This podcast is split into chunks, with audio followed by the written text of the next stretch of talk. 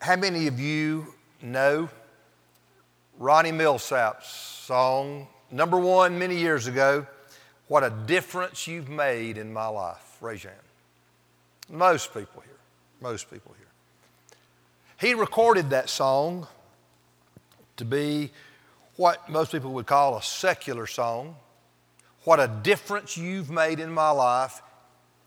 You could sing it or play it for just about anybody who had made a difference in your life. That's probably why it was, I mean, he did a great job with it, but it was such a good song that had a good message. What a difference you. You could sing it to your spouse. You could sing it to anybody who had made a difference in your life.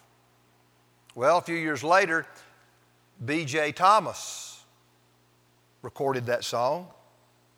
It went way up in the chart on gospel stations. And B.J. Thomas sang it as a Christian song. And when he was singing, What a Difference You've Made in My Life, everyone knew, he emphasized, he was talking about the difference that Jesus made in his life. That song was written by Archie Jordan. Archie's a Christian, but he's not really what you would call a writer of Christian songs. He wrote that song because of something that happened at a small group Bible study he attended. He tells the story, you can look it up. He was at a Bible study with his wife, and a man was there who gave his testimony. And the man's testimony was that not too many years before that, he had everything in life that a person could desire. He had a beautiful wife and just a great family. He had a dream job, and he made a lot of money. But he couldn't handle the success. And he started drinking a lot. He started using recreational drugs. And before he knew it, he lost his wife and children. He lost his job. He went through all of his money. He was broke. And in that Bible study with that small group, he said, It took me losing everything to come to the place in my life where I knew I needed a relationship with Christ. And the last thing he said in giving his testimony was, what a difference Jesus has made in my life. Well, Archie Jordan, he was moved by that story. He couldn't get it off his mind, and the next morning he got up and he wrote or started writing the song, What a Difference You've Made in My Life. And he was writing about the difference Jesus makes in people's life. Now, I want us to apply this personally. There's two lines from that song I'm going to put on the screen. The title of it, What a Difference You've Made in My Life, and then What a Change You Have Made in My Heart. Could you sing that song? Maybe not out loud, but could you sing that song as it was originally intended to describe the difference that Jesus has and is making in your life. Could you recite those words and mean it this morning? Just talking about Jesus, what a change you have and are making in my life. Can you sing that song?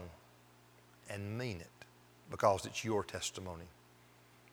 Last Sunday, we celebrated the most important event that has ever taken place in history the resurrection of the Son of God, Jesus Christ. We looked at some of the details about the resurrection in 1 Corinthians chapter 15, and I want you to turn back with me to that chapter today and look at the last verse with me in a moment. But I want to quickly summarize one of the main points of last week's message like this The resurrection of Christ should comfort us as we face death. The resurrection should give every Christian comfort as we think about our own death. Death will not be the final winner in any believer's life. Paul says in verse 54 death is swallowed up in victory. That describes how Christ won the victory over death by his resurrection. If you have a real relationship with Christ, you should not fear death. His resurrection guarantees yours. We will die but the Lord will give us a new body one day. We'll live eternally with Him one day. The death and resurrection of Jesus has removed what Paul called the sting from death. Look at the statement he made about that in verse 55. It's as if he is taunting death after the resurrection. He says, Oh, death, where is your victory? Oh, death, where is your sting? If we are truly Christians, death is like a yellow jacket without a stinger. We may not like it. I'd still spray that sucker with Spectracide, wasp and hornet killer. But it couldn't hurt us. Without a stinger, Christ has moved, removed the sting of death. So we need to think of death today. It's not something you, you, you, know, you get excited about, but we should think of death not with fear, but with confidence. It's just going to be the process we go through to get from this life into the presence of Jesus in paradise where we'll live forever. The resurrection of Christ means that we should not fear death our sins are forgiven. We are children of God. We have eternal life. And that is so very important, isn't it? But it's not everything. The resurrection means more than that. It means something about the way we live, as Michael so beautifully sang a moment ago. I want you to look in verse 58 now and see that the resurrection of Christ should make a difference in how we live today. The resurrection that so many people came here and went to churches last week to celebrate, as important as it is, it's not everything. It should make a difference in the way that you and I live each day. I want you to look at verse 58. Therefore, my beloved brothers, be steadfast, immovable always abounding in the work of the Lord, knowing that in the Lord your labor is not in vain. The word therefore, you know that's an important word in anything you read. It's recalling what has just been said and in some ways going to uh, apply it or elaborate on it in the words that, come, that follow. That's what Paul does. It calls us to recall what has just been said about the Lord's victory, his triumph over death and sin. We certainly need to remember what the Lord has done for us, but not stop there. We need to think about what the Lord has done for us. He loved us so much that He gave His life, that it motivates us to live now in a way that demonstrates our love for Him and our gratitude to Him for what He's done for us. Paul points out some of the ways we can and should do that in the rest of this verse. He uses three words to describe how we need to live. Look at them be steadfast, be immovable, abound in the work of the Lord. Look at the first two first. They sort of go together. Steadfast means to be steady as you move forward, keep on going, don't quit, don't stop and start. Start and stop. Steadfast, firm, strong, moving. And then the word immovable is similar, but it's stronger.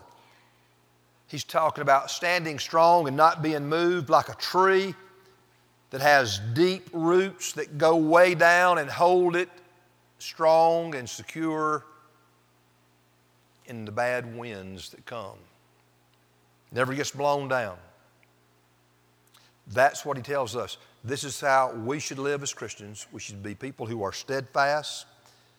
We're not up and down, on and off as living the Christian life. And we don't let things just sway us, the, the, the, the winds of adversity that we all have to experience. You know, these two words recalls what Paul said in chapters, uh, chapter, the same chapter, verses 1 and 2. If you've got your Bible open to 1 Corinthians 15, look up verses 1 and 2. It'll be on the screen as well. He says, I, I, Now I would remind you, brothers, of the gospel I preached to you, which you received, in which you stand, and by which you are being saved, if you hold fast to the word I preached to you, unless you believed in vain. It's possible to believe in vain. You know, there's a lot of people who make a profession of faith, even become baptized. They just don't continue in the faith. They don't act like anything happened, and what Paul is saying here, nothing did. It was in vain. We're, we are, as Christians, we are to hold to the truth of God's Word, especially the truth of the gospel, firmly. The reason he says that is because some people don't. We're all tempted not to, but we all know people who started out like what I just described a moment ago. We all know people, maybe some people you grew up with, went to church with, were baptized with, went to Sunday school with maybe some people that you work with. At one point in their life, they confessed faith. At one point in their life, they would talk about the things of God. But after a period of time, it just seems that they didn't care. They didn't continue because they had no desire to continue. Their life never changed. They appear to have believed in vain, is what we're talking about. We're talking about people who are easily blown over when difficulty comes in life. Now, you're here this morning.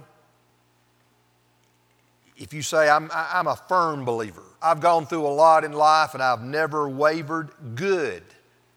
That's a sign of God's hand on you and you've cooperated with Him. That's good and great, but don't be prideful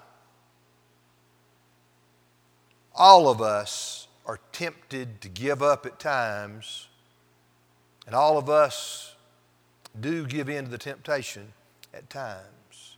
All of us, all of us fail the Lord at times in our lives.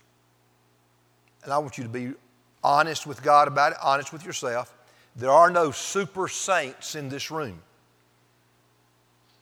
There's no one in this room who doesn't know what it's like to be tempted and to give in to that temptation and to fall flat on your face before God in guilt and shame. Even Peter, the leader of the Lord's disciples, the Apostle Peter, he failed the Lord miserably on more than one occasion. But Peter always came back. Sometimes he was down, but he was never out. And that's the sign of a true Christian. The sign of a true, Christian is never they live flawless lives. They never fail. The sign of a true Christian is how they respond after they failed by getting back up. When a true child of God falls or stumbles into sin, Sooner or later, they're going to be convicted of their sin. They're going to be made aware of it. The Spirit of God living within them will do that. Understand what we're talking about here. If you're a true Christian, let's say if we, I don't want you to think, just you, all of us, if we're true Christians, we can fail the Lord miserably. We can bring shame to ourselves and our families. We can do harm to the name of Christ by some of the things that we say, as well as some of the things that we do. But sooner or later, if the Spirit of God lives within us, and the Bible says the Spirit of God lives within every Christian, sooner or later we're going to feel the guilt and the shame. And as children of God, being disciplined by God, we're going to confess it. We're going to say, Yes, Lord, it's true. We're going to change our, we're going to repent of it. We're going to change our mind about it. We're going to turn from it. We're going to come back to Christ in faith, trusting Him that He's paid the penalty for our sins. We're right with God through faith in Him. That's what's going to happen if you're a true Christian when you fail, when you fall into sin sooner or later. Sooner or later. That's why, for an example, John describes the importance of Christians admitting and confessing their sins. Look at it in 1 John chapter 1 verses 8 and 9. We've looked at verse 9 a lot. Let's look at verse 8 to begin with. If we say we have no sin, we deceive ourselves and the truth is not in us. Stop for a moment. I know there'd be very few people who could possibly be here who would deny that, but every now and then I have come across a Christian who just really doesn't want to admit, deal with the reality that they sin. It may be an attitude, it may be words, it may be actions, it may be something small. But every now and then, I run across someone who gives the appearance or acts like they're a little bit above others, a little bit condescending toward less faithful Christians. If you don't understand the seriousness of your sin as a Christian, look at that verse. If you say we have no sin, you take it lightly, even. You're deceiving yourself, and the truth is not in you. But read on. But if we confess our sins, He is faithful and just to forgive us our sins and to cleanse us from all unrighteousness. That's the good news about when God disciplines us, when He breaks us, when He humbles us. It's all for the purpose of making us come back to Him, and this is the way back. But this is not all John said. There was a verse 10 that we're going to skip. Then look, I want you to look at chapter 2, verses 1 and 2. He writes, My little children. He likes to write that way to the church. My little children, I'm writing these things to you so that you may not sin. That's the goal. I'm emphasizing we all do, but we shouldn't accept that in ourselves. We should seek not to. We should seek to obey God, not disobey Him. We should seek to live a holy life, not an unholy life. I'm writing these things to you so that you may not sin. But if anyone does sin, we have an advocate with the Father, Jesus Christ the righteous. He is the propitiation for our sins. Some translations say he's the sacrifice of atonement. What that means, he's the propitiation for our sin. He's the one who stands between God and us. He takes the blow. He absorbs the wrath of the righteous wrath of God against sin so that we don't have to. He is the propitiation for our sins, and not for ours only, but also for the sins of the whole world. A true Christian will never overcome all sin in this world, but we should see progress. We should see signs that the Lord is making a difference in our lives. So let's just pause here and you make it personal. Do you see some signs? Can you sing what a difference He's made in my life, what a change He's made in my heart? Because you see it, well, now in your mind, I want you to list it. What are some specific differences that the Lord has and is making in your life? What are some specific changes that He has and is making in your life.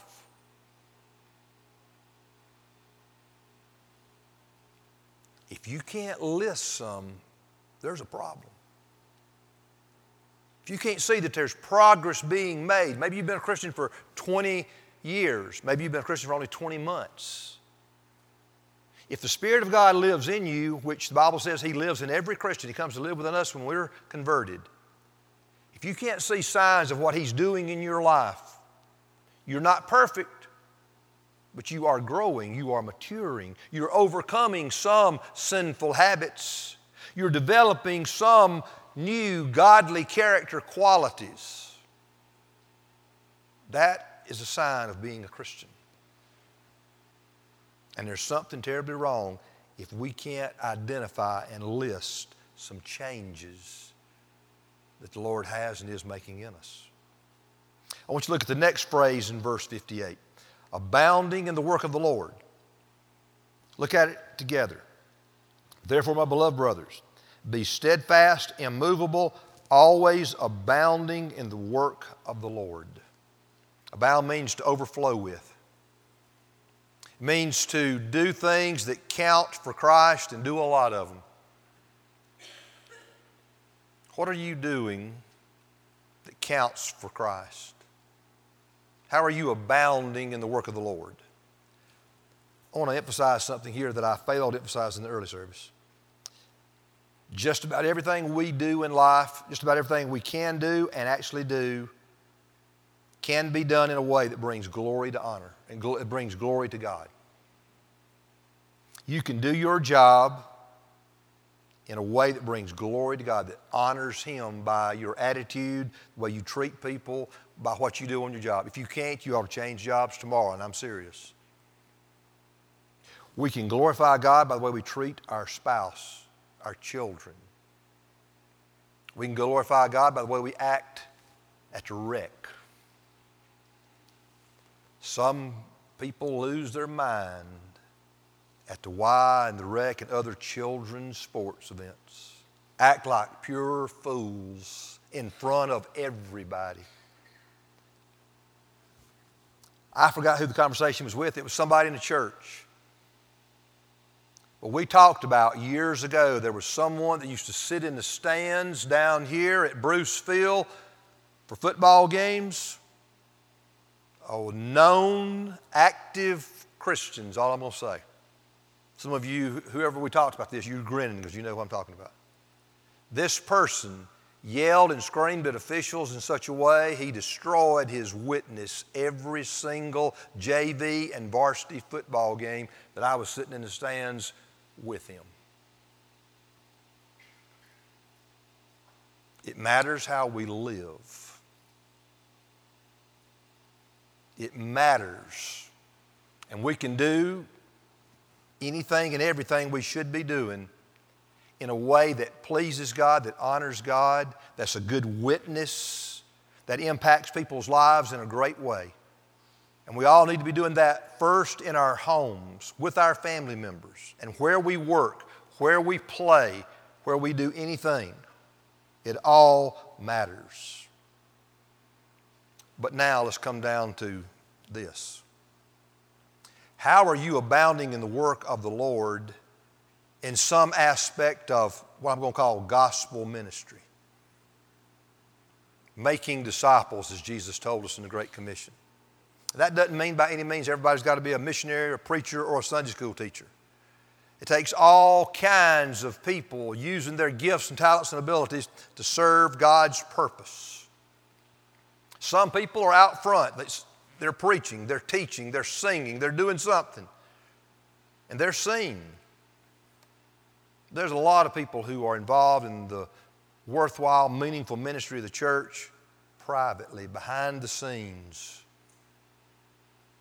for years, we had a group of men and women sometimes that worked in the kitchen on Friday mornings preparing breakfast for Pickens High School FCA students. Most people in the church didn't know who they were. Most of the kids that came through the line and got the pancakes and bacon, most of them didn't pay attention who was back there unless they knew some of them. They prepared that breakfast, they prepared that environment for those high school students to come and somebody taught the Bible shared the gospel every Friday morning. And for some of those students, that was the only exposure they got to the gospel or to biblical teaching. A lot of people would know who was out front, who the speakers were, who the singers were.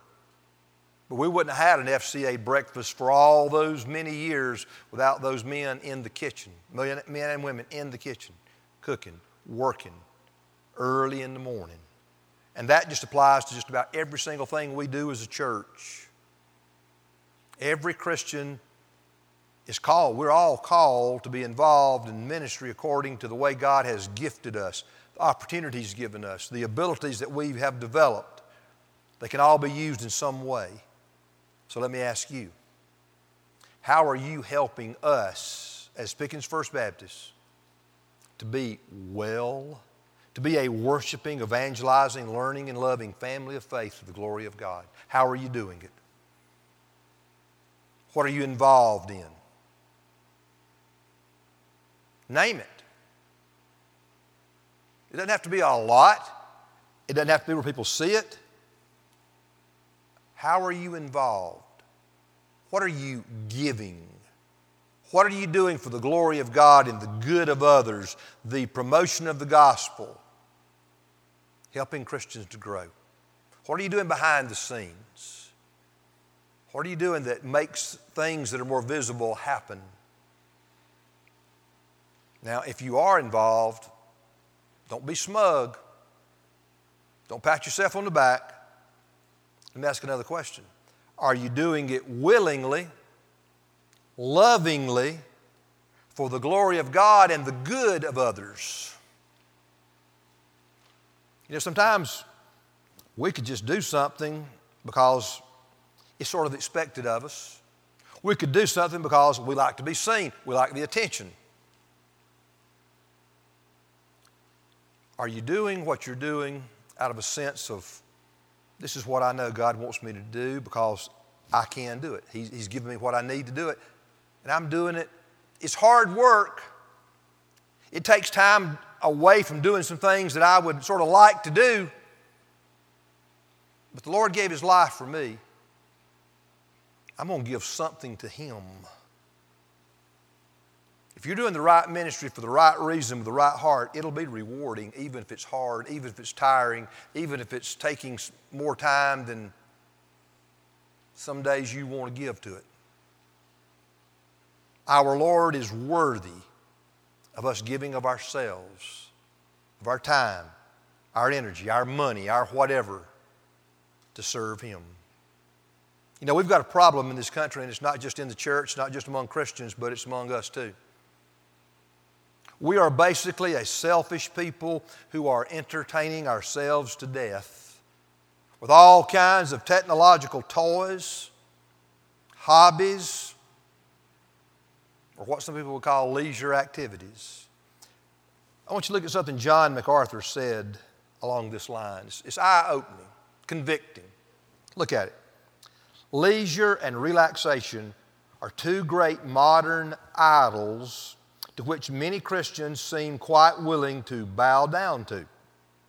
In proper proportion, recreation and diversions can help restore our energy and increase our effectiveness. I want to stop there.